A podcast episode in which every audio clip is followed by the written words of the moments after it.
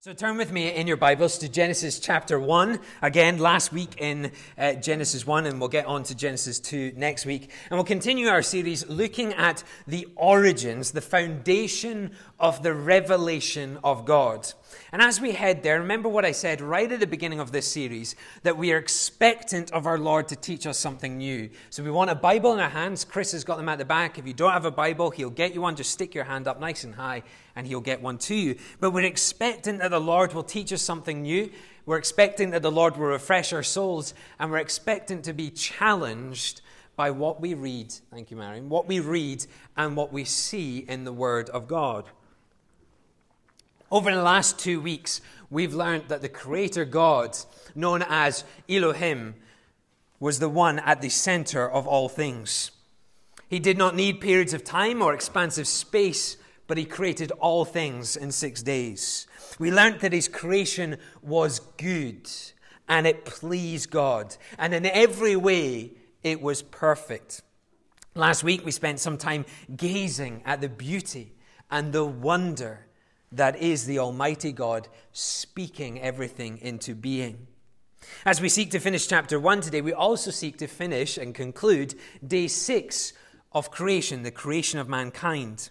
Now, all of creation, all of this last two weeks has been building to this point, the pinnacle of God's creation. Not only will we see the character of God wonderfully displayed, but we'll also see the character of God reflected in mankind. And I want you to know a couple of things before we begin. We were created to live, obey, and glorify God. We were created to live, obey, and glorify God. And the second thing I want to say is a few weeks ago, I said that we mean something to God. We mean something because we're not random chance, but God created us in His design. Today, I want to say that we are precious to God. You can mean something to somebody, but that doesn't necessarily mean you are precious. But today, we're going to learn that we are indeed precious to God. So let's delve in. We're going to head into verse 26. Then God said, Let us make man in our image, after our likeness, and let them have dominion over the fish of the sea, and over the birds of the heavens, and over the livestock, and over all the earth, and over every creeping things that creeps on the earth.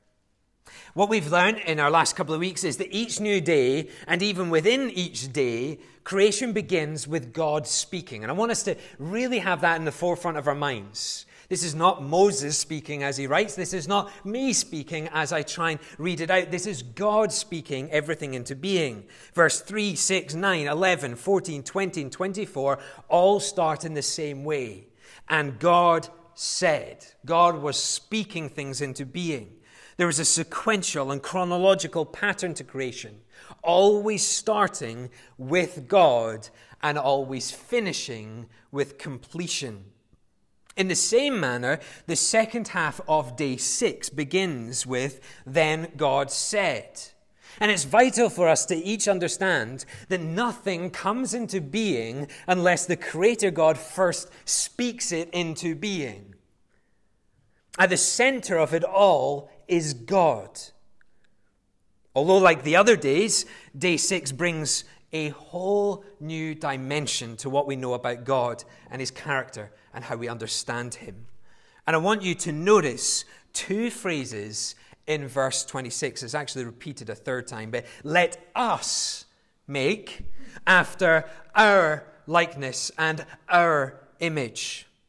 Incredibly, we understand this to mean that God is having a conversation. And I want you to get this. Don't lose the complexities here. Stay in the wonder of what Genesis 1 is. God is speaking things into being, and now God is having a conversation. That should encourage us when we come to prayer, because at the beginning of time, God was talking. In verse 3, we read the incredible moment where the voice of God is heard for the first time in Scripture, commanding light to come into being. And throughout each day, this divine voice calls out and all is created. Yet here in verse 26, this divine calls out, divine voice calls out, but it's not a lone voice proclaiming across all of creation. Instead, we as created beings now get to have a backseat view of God having a conversation. Uh, some have speculated that God is speaking to the angels. Yet this doesn't make sense, for it is in the image of God that mankind is created, not in the image of angels. And I want you to cast your minds back two weeks. Do you remember that Elohim, the name for God in verse 1, means God who is one, yet more than one?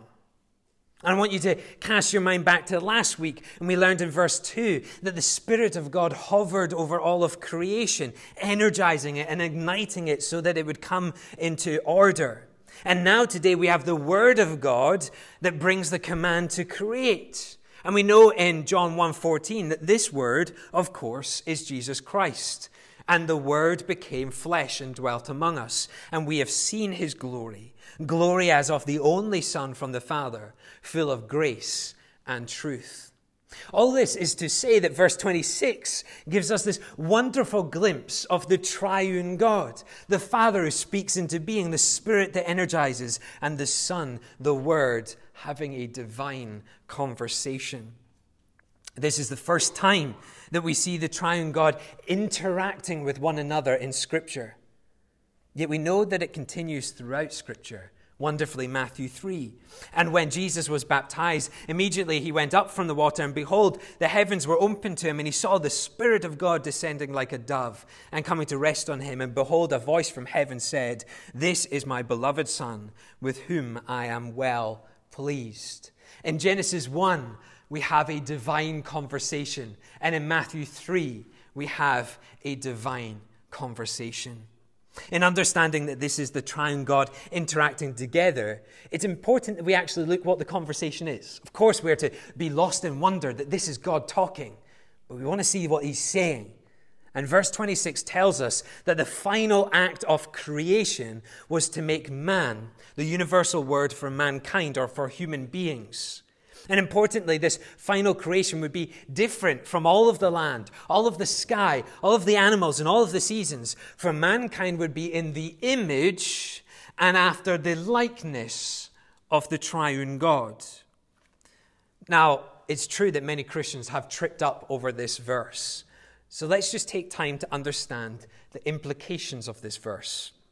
First, take the word image. It reflects the source. Think of a mirror. It reflects what is before it, but it is never the source itself. Then take this word likeness. Similar, but not the same. I was trying to figure out how to um, explain this one, and this is, this is the best I got to. Uh, think of my three wonderful girls. They are in my likeness, in that they look like me, and each you can see in them their characters. We won't say what characters you see in them, but you see some of my character in them. I praise Jesus. They're not the same as me, but they are in my likeness. The triune God has a conversation and deliberates and decides to create mankind as a reflection of the divine creator, but not the same, and have a similar but not the same attribute and characteristic. I want you to consider John 4:24. God is spirit, and those who worship him must worship him in spirit and truth. If God is spirit, then we as mankind have been created to reflect that spirit, meaning we too have the spirit, which is similar but not the same as being God. Uh, Richard Belcher Jr. Uh, goes further, stating that we have moral capacity in knowing what is right and wrong. We have intellectual capacity in being able to understand and gather wisdom together. And we have spiritual capacity in that we are drawn to worship the Creator God and to bring Him glory. Therefore, in Richard Belcher's view, he states that we are similar to some animals, and maybe even look like some, but we are fundamentally different because we are made in the image and likeness of God. I don't have particular time to go into the various characteristics of God and how we share them in a similar manner. But if you do want to delve deeper into this, uh, head to our church website. Uh, we preached a, a, doctrine series recently through COVID. Uh, look at the doctrine of God and the doctrine of man, and I go through the, those characteristics in, in, a fair amount of detail, and you can head to them and pick up on the similarities that we have uh, to God. But for now, head back to verse 26 and look at the second half and let them have dominion over the fish of the sea, and over the birds of the heaven, over the livestock, over all the earth, and over every creeping thing that creeps on the earth. There are two specific commands that God gives mankind after he creates them, and we'll come on to the second in a few moments. But here in verse 26, we see that mankind is given dominion over all creation. That's right, dominion over the creeping things that creep. And if you know my house, we have stick insects. It was not my choice. My family got them without my permission. They're now in my house, and somehow I have dominion over creeping things in my house. But here in verse 26, we see that mankind has that dominion. And this word dominion ultimately means that mankind has power and authority to rule over created things. But it is not a freedom to exploit creation for our own good, but rather a responsibility, a command of God to take care and steward his creation. You see, God is preeminent over all things, He's the one in charge. Yet here he delegates some of that power and stewardship to mankind, created in his image, to care for the land and all that inhabits it. I remember the statement I made at the start. We are created to live, to obey, and to bring glory to God. Mankind is to live in creation, obedient to the task of stewarding creation, and ultimately for the glory of God. Verse 27. So God created man in his own image. In the image of God, he created him. Male and female, he created them. Uh, verse 27 is expansive in two ways. First, like verse 1, it's a summary verse that is later detailed in chapter 2. But second, it's expansive in that the macro, the big picture, and the micro, the specific picture, are both given in one verse. See this God created all mankind in his image, in the image of the triune God. That is the expansive, that is the macro, the big picture. But that humankind was created to glorify God in the micro. Notice this, the second half of the verse. We have the micro, the specific. Male and female, he created them. God created all of mankind, all of human beings, the big picture. And then in the smaller picture, they were male and female to glorify the Father. Again, many, many Christians trip up over this verse. For if male and female are created in the image of God, does that mean that God is both female and male? And in that, he must be both genders, and therefore he must have both a female body and a male body. And I think those that consider such an argument have actually misinterpreted what it means to be in the image and likeness of God. For it's not about the physical, it's about the characteristics, the attributes, the very being of who God is. More than that, we already know that John 4 tells us that God is indeed spirit. Therefore, verse 27, in the micro, in the specific of male and female, is not about the physical of God, but about the physical of humans. Wonderfully, God had a design for his creation, and that design was specific. And let me state very clearly here from verse 27 this is what we get from verse 27 man is not woman, and woman is not man. This is God's creation, in perfect creation. God created, meaning He brought everything into being, and what He brought into being was two distinct genders, male and female. God's design was perfect. Sin hasn't touched the earth yet, it hasn't tarnished creation. So, what we see is a fall away from that position after sin enters into the world, which means in God's perfect design, He created us male and female. The Word of God is very clear two genders in creation. And we hold to that because the Bible is the final authority on all matters as the living Word of God. The world, however, rejects such a creation and such a design. The world rejects two distinct genders in a world of tolerance and inclusiveness. But for the believer in Christ, it is not loving to let the world continue to believe that this tolerance and inclusiveness of a multi-gender society is not indeed sin that comes from Genesis 3 onwards. Because the perfect and holy standard of God in creation was male and female to glorify God. In a sinful world of multi-gender inclusiveness, we as the church, the people of God, have to stand on what is true, what is eternal.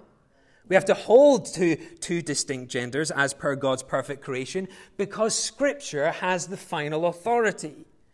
And when we hold to the authority of Scripture on every matter, not just specifically in relation to gender, we can also see one of, and notice that, one of the purposes of this design, which is to glorify God. Some of you will find that hard.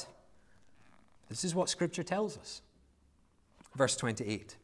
And God blessed them. And God said to them, Be fruitful and multiply and fill the earth and subdue it and have dominion over the fish of the sea and over the birds of the heavens and over every living thing that moves on the earth. How wonderful to read that God blessed male and female, his unique creation. Do you know that today, if you are a woman, by God's word, you are blessed? Do you know that if you're a man, by God's word, you are blessed? As society finds and fights to get that meaning of life in an ever confusing, inclusive world, everyone can be what they want to be. It doesn't matter. You get to choose. We can sit in the wonder of Genesis 1 and say, Who am I? I'm a man of God. I am blessed by his word. I am a woman of God and I am blessed by his word. We don't need to search for meaning, folks. It's already there. You have meaning. You have purpose. The Creator God saw to it that as woman and as man, you will be blessed. But He gives a second command, and a reminder of the first command that He expects His creation to obey and he gives a second command. Man and woman were to go into the world and multiply in number so that they would fill the land and bring glory to God. They were to care for the world they lived in, for the land and for the animals, and they were to fill it. And through all of this, God in all of his splendor would be glorified. Now, let me say this on the flip side. If we can say that man and woman are blessed by God, that man and women are to take care of creation, that man and women are to fill the earth, and all of this means glory to God. We can say on the flip side that it is not God glorifying for us to not take care of the world. It is not God glorifying for us not to seek to care for children, whether it be in a blind school in Bangladesh or Monk's Abbey Primary School. And it is not glorifying to God to have homosexual marriage and families. You cannot have God glorifying family unless you have a God glorifying scripture as your foundation. And that foundation in God's design is a heterosexual couple raising children to know God. So we see here in verse 28 that a heterosexual couple multiplying number to create people for the glory of God. That is God's plan. But what about single people? What about those who struggle to have children? Does this mean that they are in disobedience to the command of God if they don't get married and they don't have children? I think we need to understand that we're in a post sin of Genesis 3 world and we're in a post resurrection of Jesus world. We can honor this command even if it doesn't mean having children of our own. I want you to look at Ephesians 1. In love, he predestined us for adoption as sons through Jesus Christ, according to the purpose of his will, to the praise of his glorious grace, with which he has blessed us in the beloved. What is to the praise and glory of God? What is our vision? To make and grow disciples in Jesus.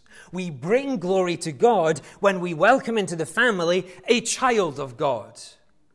Whether that be through birth of our children and subsequent conversions, or through evangelism, or through the prayer of our children in junior church, or through setting an example for others to see and to fall at the feet of Jesus, when we lead people of any age to Jesus, there is a child of God welcomed into the family, and it is for the glory and praise of God.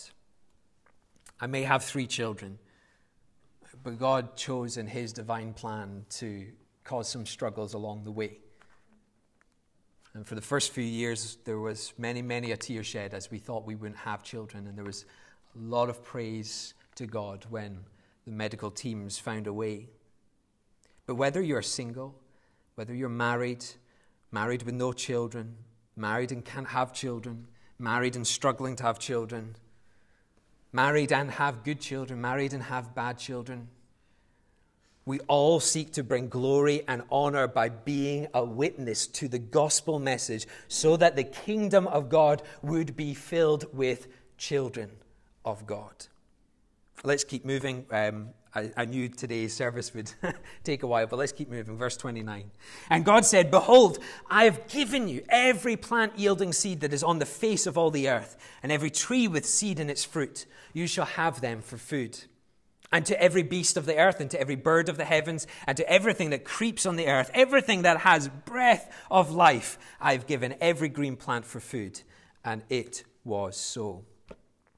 I think one of the most dreadful things that was caused by the sin of Genesis 3 is the disparity across our world, our country, even our city, of those who have and those who have not.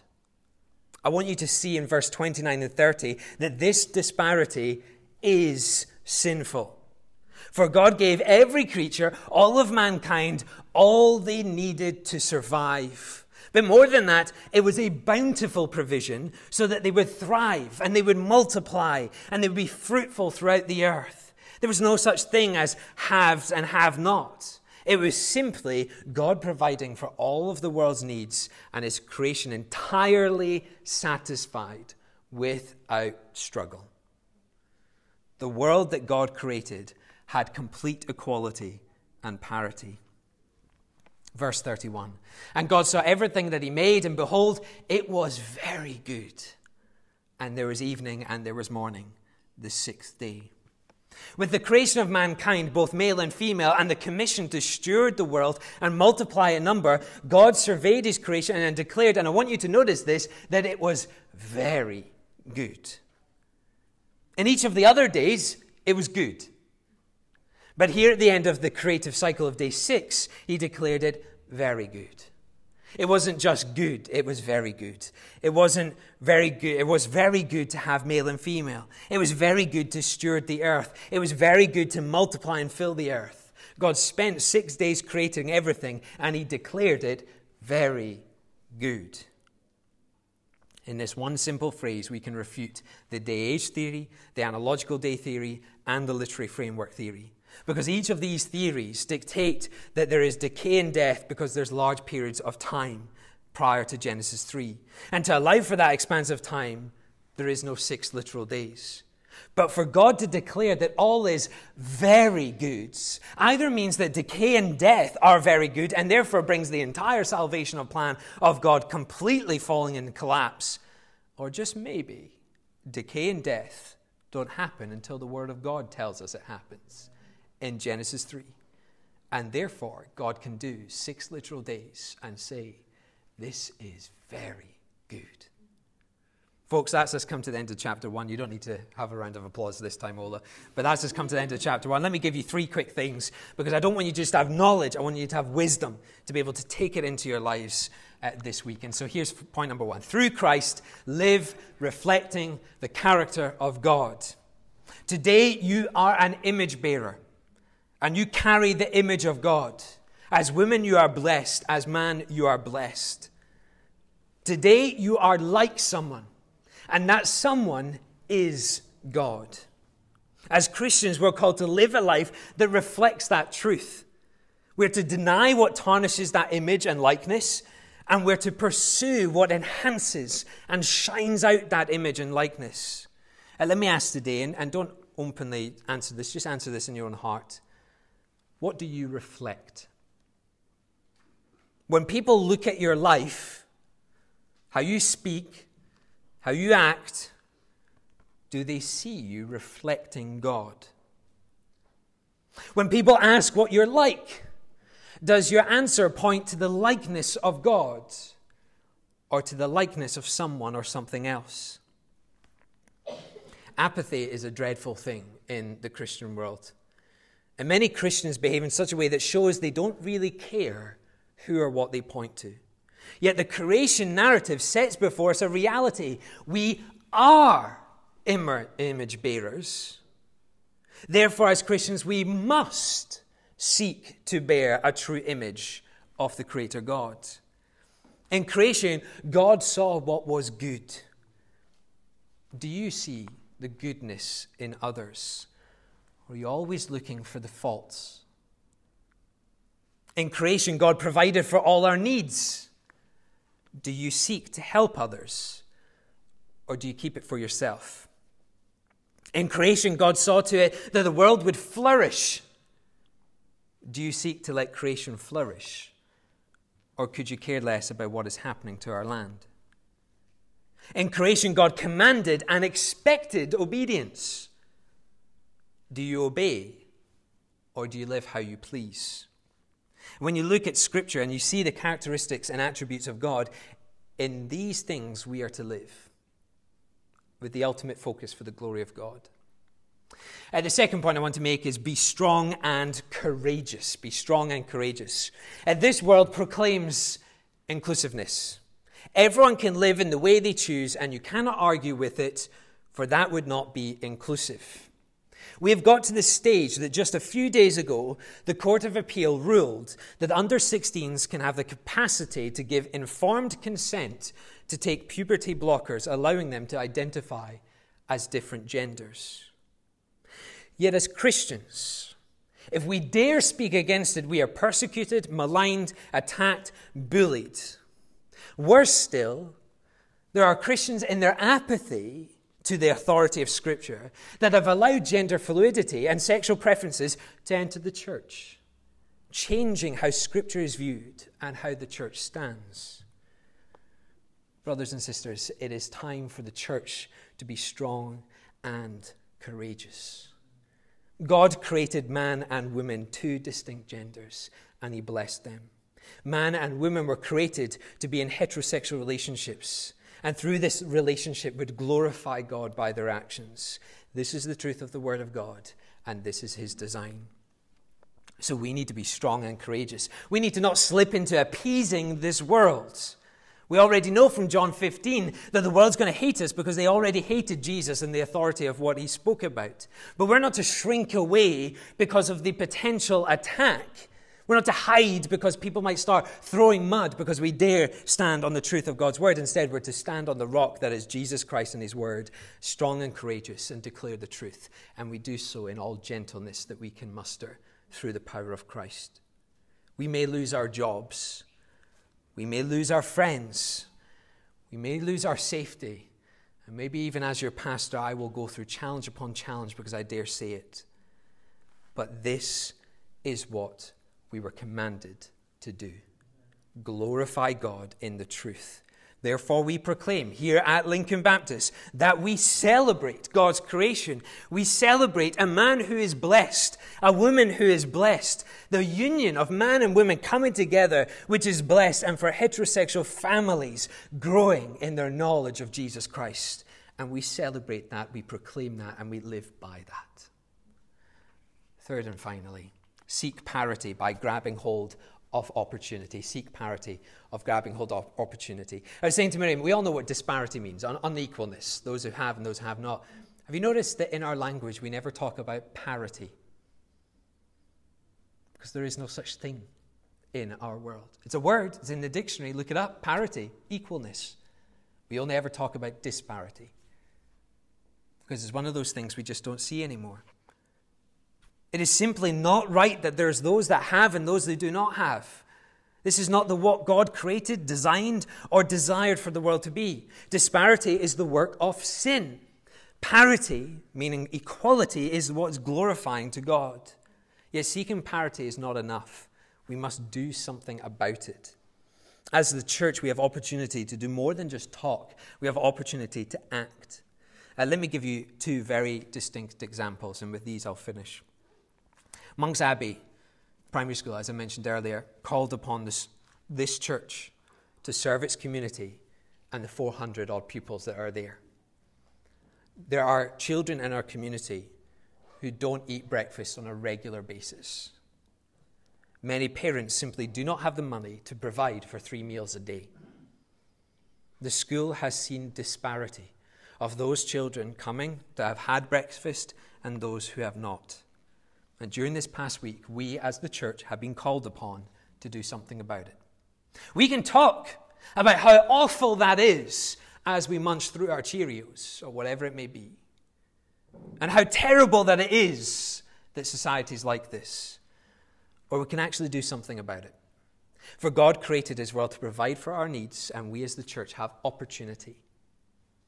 So next week, bring your breakfast items to our harvest service. You remember what I said is a bountiful provision that God gives. It is bountiful and overflowing. Let us never, ever, ever be known as the that will do church mentality. Let us be outrageous and give to these children. Let us do more than talk. Let us do something about it. For every child, every family, every individual in the Monks Abbey Primary School rota should know that they mean something to God and they are precious. And we are that image to them. We reflect God. And so please do bring a generous and bountiful amount next Sunday, and to His glory we give that. Secondly, and uh, I do this as, as politely and gentle as I can. It is often the case in the church that 5% of people do 95% of the work. In the last two or three weeks, there has been two or three individuals that have been on about five rotas on a Sunday morning. Those rotas are tea and coffee, junior church, host team, worship team, cleaning up afterwards team, sweep the car, car park team, whatever you want to call them. And they do it because they love you and they love King Jesus. They do it without complaint because they love you and they love King Jesus. But that is not parity. If you are not on a rota, there is a job for you somewhere on a Sunday morning. If you like being more focal and more out, outgoing, let's get you on the front door welcoming people into church. If you like background work, come early to church and sweep the front of the car park or get the teas and coffees ready along with Stephen. But let us not having a few of our church family burning out because we would rather live in a post Genesis 3 sin world than in a creative design where there's parity over all things. Let us bless one another as we honor God and we give Him glory. And how glorifying that would be to God. That we can say that every single person as part of this church has a job to do. That person prays for the speaker. That person prays for the worship team. That person gets the sanctuary ready. That person does tea and coffee. That person does junior church. That person gets the car park ready. That person gets online church ready. What a blessing that would be instead of that person does everything and these come and complain about it. Let's change mentality, folks. Let us be a Genesis 1 church. And with that, we complete Genesis 1. Let me pray, and I'll invite, as I pray, our worship team to come back up. Father, I thank you so much that we can go through uh, Genesis 1. I thank you for people like Henry Morris who have helped to break down Genesis 3 1 through 50, Father. Thank you so much for his wisdom and his understanding. And Father, I thank you for what you have taught us today. Refresh our souls, Father. Renew our minds. Change the way we think. Let us not be about disparity. Let us be about parity. Let us know that as man we are blessed, as women we are blessed. Let us not seek for empty meaning in this world. Let us seek for the meaning of God in Genesis 1. And Father, we are going to be bold and courageous, which means we know for a certainty Satan is readying his attack. But Father, King Jesus has victory. Death couldn't hold him, sin could barely even touch him. And so, in the name of Jesus, we pray we will be bold and courageous this week. In your name, amen.